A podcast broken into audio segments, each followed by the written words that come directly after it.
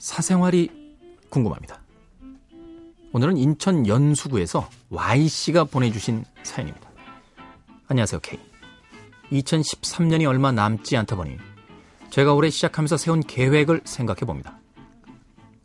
그런데요, 정말 하나도 지켜진 게 없어요. 제 자신이 너무 싫습니다.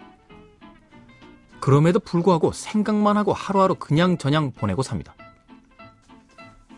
사람들이 다 저처럼 살까요? 저만 이러고 살까요? 사람은 안 변한다고들 하던데 저도 정말 안 변할까요? 내년에도 요 모양으로 그냥저냥 살까요? 아, 취업도 못하고 답답한 현실 정말 힘듭니다. 제가 확 달라지고 싶은데 제가 의지력이 약한 거겠죠? 2014년엔 좀 다른 나를 만나고 싶어요. 어떤 것부터 시작해야 할까요? 세상 살면서 이런 고민 한 번쯤 안 해보는 사람들 없죠? 뭔가 계획을 잡아놓고 뭔가 열심히 해보겠다고 하는데 잘 안 되는 경우. 네.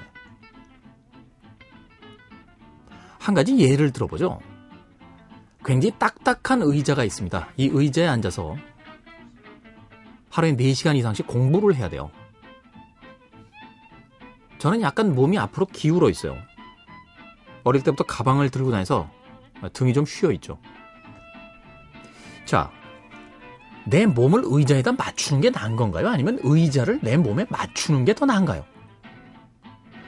때때로 세상 살면서요, 그런 이야기들 많이 들어요. 저 역시 뭐 100만 번도 넘게 들었어요. 의지박약. 넌 진드가지가 못해. 뭘 하면 끝을 못 보냐, 그렇게. 실제로 뭐 초등학교 때부터 그런 이야기 너무 많이 들었고요.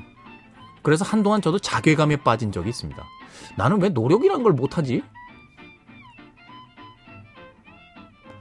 그런데 어느 순간 그런 생각이 들더군요. 바깥의 환경을 좀 바꾸면 안 될까? 내가 하고 싶은 일을 하고 내가 보고 싶은 책을 보고 억지로 보라는 그 수험 참고서들이 아니라 내가 보고 싶어 하는 영화를 보러 다니고 내가 하고 싶은 일을 하면 안 될까?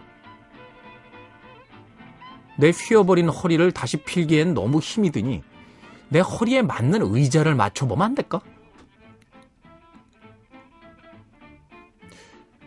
우린 너무 세상의 기준에 우리 자신을 맞추려고 노력하는 게 아닌가 하는 생각이 들어요.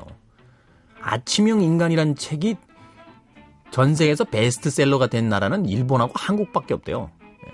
아침에 졸려 죽겠는 사람들까지 다 아침에 일어나야만 한다고. 그래가지고 막 대기업들이 출근 시간 1시간씩 땡겼잖아요. 가뜩이나 빨라 죽겠는 출근 시간을. 아직도 기억합니다. 그리고서는 광고에 이런 게 있었어요. S기업의 회사원들에겐 뭐 뒷모습이 있습니다. 퇴근을 1시간 더 땡겨준다는 거지. 출근을 1시간 땡겼으니까. 한국에서 퇴근 시간이 정시에 되나요? 결국은 출근만 1시간 당겨진 채 저녁에는 계속 야근으로 밤을 하얗게 지새던 네, 그런 시기도 있었습니다. 저는 인천의 Y씨께서요. 한 번쯤 시점을 바꿔서 고민해 보셨으면 좋겠어요. 지금 1인칭 시점으로 계속 인생에 대해서 고민하고 계신 건데 반대쪽으로 가봅시다. 문학에서나 뭐 이런 데서는 그런 용어가 없습니다만 2인칭 시점에서 보는 거야. 문제 쪽에서 나를 보는 거야. 문제 쪽에서. 네? 내 쪽에서 문제를 보는 게 아니라. 마치 그 테이블을 앞에다 두고 마주 보는 사람처럼 반대쪽에 가서 한번 쳐다보자고요. 내가 문제가 아니라 혹시 내가 하고자 하는 일들, 내가 노력해야만 하는 어쩔 수 없는 과제나 지금 상황들, 이게 문제는 아닐까. 그걸 바꾸면 나도 꽤 괜찮은 사람이 될 수 있지 않을까? 뭐 그렇습니다. 여러 번 이야기합니다만 학교 가라고 깨우면 절대 일어나지 않던 아이들이 소풍 가라고 깨우면 아니 깨우지도 않는데 새벽부터 일어납니다. 사람은 자기가 하고 싶은 걸 하면요. 계획 따윈 필요하지도 않아요. 아침부터 저녁까지 오직 그것만 붙들고서 매달릴 수 있으니까요.